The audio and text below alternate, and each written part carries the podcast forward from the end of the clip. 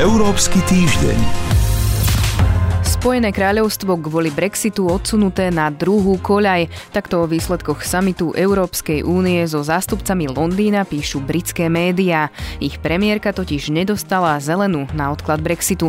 Na stole sú však ďalšie dva iné varianty. Rozoberieme ich v aktuálnom vydaní Európskeho týždňa. Hovoriť budeme aj o šalamúnskom riešení pri pozastavení členstva maďarského Fidesu vo frakcii ľudovcov a pridáme aj prehľad správ. Dnes sa budeme rozprávať s Marianom Jánom Koreňom z Euraktivu. Od mikrofónu pozdravuje Sonja Vajsová. Európsky týždeň. O samite Európskej únie budeme teraz hovoriť s Marianom Koreňom z portálu Euraktiv. Vítajte v štúdiu. Dobrý deň. Lídry únie teda nevyhoveli žiadosti britskej premiérky Terezy Mayovej posunúť termín Brexitu na koniec júna. V hre sú teraz dva scenáre. O čo v nich konkrétne ide? Tak európsky lídry v prvom rade chceli vedieť, aký je ďalší plán v tom ďalšom týždni, pretože ona požiadala o ten krátkodobý odklad, práve preto, aby možno opäť mohla presadiť tú svoju dohodu. Na základe tých vyjadrení európskych lídrov to vyzerá tak, že ich Tereza Mayová Mayová nepresvedčila o tom, že by táto dohoda po tretíkrát mala prejsť. A tak sa rozhodli vlastne situáciu zobrať do vlastných rúk, čo je vlastne aj z pohľadu toho, aké bolo hlavné moto referenda, to take back control, teda že Veľká Británia získa nejakú kontrolu nad svojou krajinou. Tentokrát ju zobrali do vlastných rúk e- európsky lídry a predložili dva termíny. Ten prvý je 22. maj, platí pre ten prípad, že sa Therese Mayovej podarí nakoniec pretlačiť tú svoju vyrokovanú dohodu s Európskou úniou a ten odklad do toho 22. maja by slúžil len na nejakú technickú prípravu na prijímanie nevyhnutnej legislatívy. Druhý termín, ktorý jej predložili, to je ten 12. apríl a to je vlastne, že oni si naozaj neboli istí, že tá dohoda do toho 29.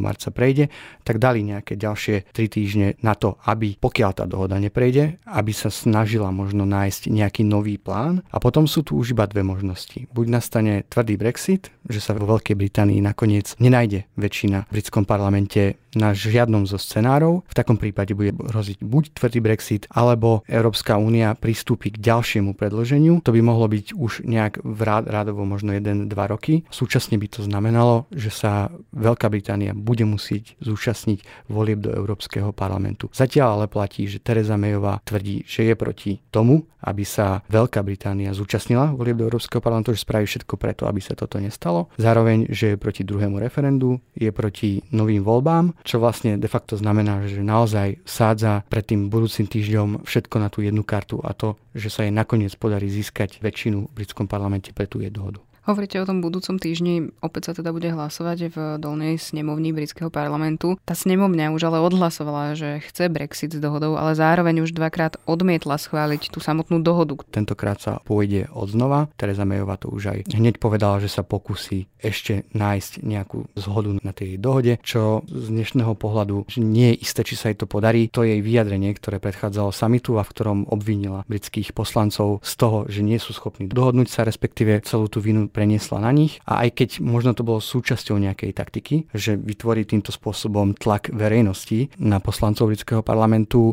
aby nakoniec za jej rozvodovú dohodu zahlasovali, tak v konečnom dôsledku vyzerá byť ako kontraproduktívny krok. Je viacero poslancov aj z tých, ktorí už podporovali jej dohodu, ktorí už dneska hovoria, že práve kvôli týmto vyjadreniam dohodu nepodporia. Zároveň nie je isté, či ju podporia unionisti, na ktorých podpore britská premiérka stále závisí. Naozaj to vyzerá tak, že sa jej to nepodarí ani na tretí krát a v takom prípade sa otvára 5 či 6 úplne nových možností, respektíve tých možností, ktorých sa, o ktorých sa hovorilo aj doteraz. Európsky týždeň.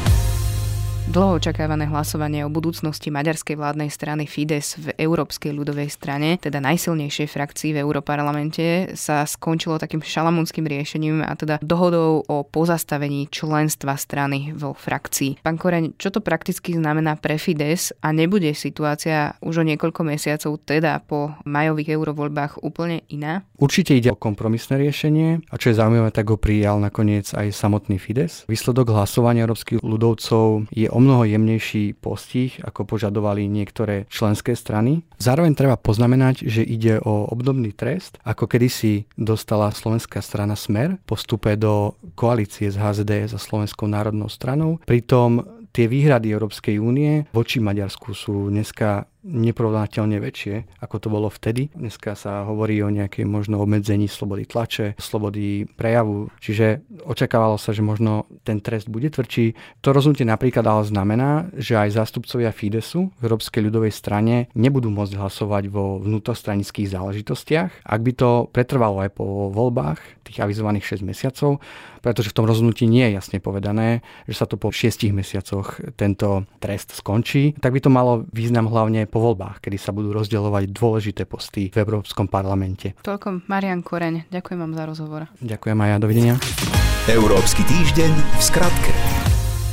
Európska komisia udelila americkej spoločnosti Google pokutu takmer 1,5 miliardy eur za blokovanie konkurencie na trhu internetovej reklamy. Podľa Bruselu spoločnosť zneužila dominantné postavenie na trhu tým, že prostredníctvom svojej reklamnej služby obmedzovala reklamy konkurencie na weboch tretich strán.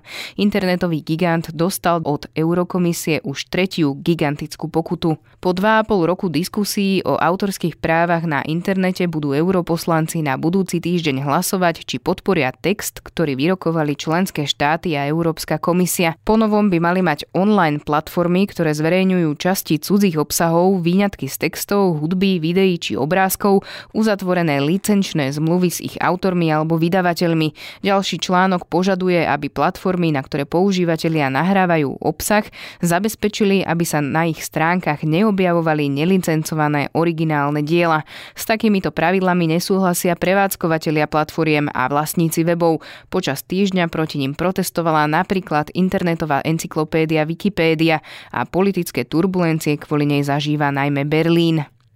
Ministri zahraničných vecí členských krajín únie sa stretli so svojím čínskym rezortným partnerom Wangom Imom, aby spoločne pripravili aprílový summit EU-Čína. Témou bol aj dokument Európskej komisie, v ktorom okrem iného upozornila na obavy spojené s neférovými hospodárskymi praktikami a hrozbami, ktoré prináša budovanie 5G siete prostredníctvom čínskych firiem a najmä spoločnosti Huawei.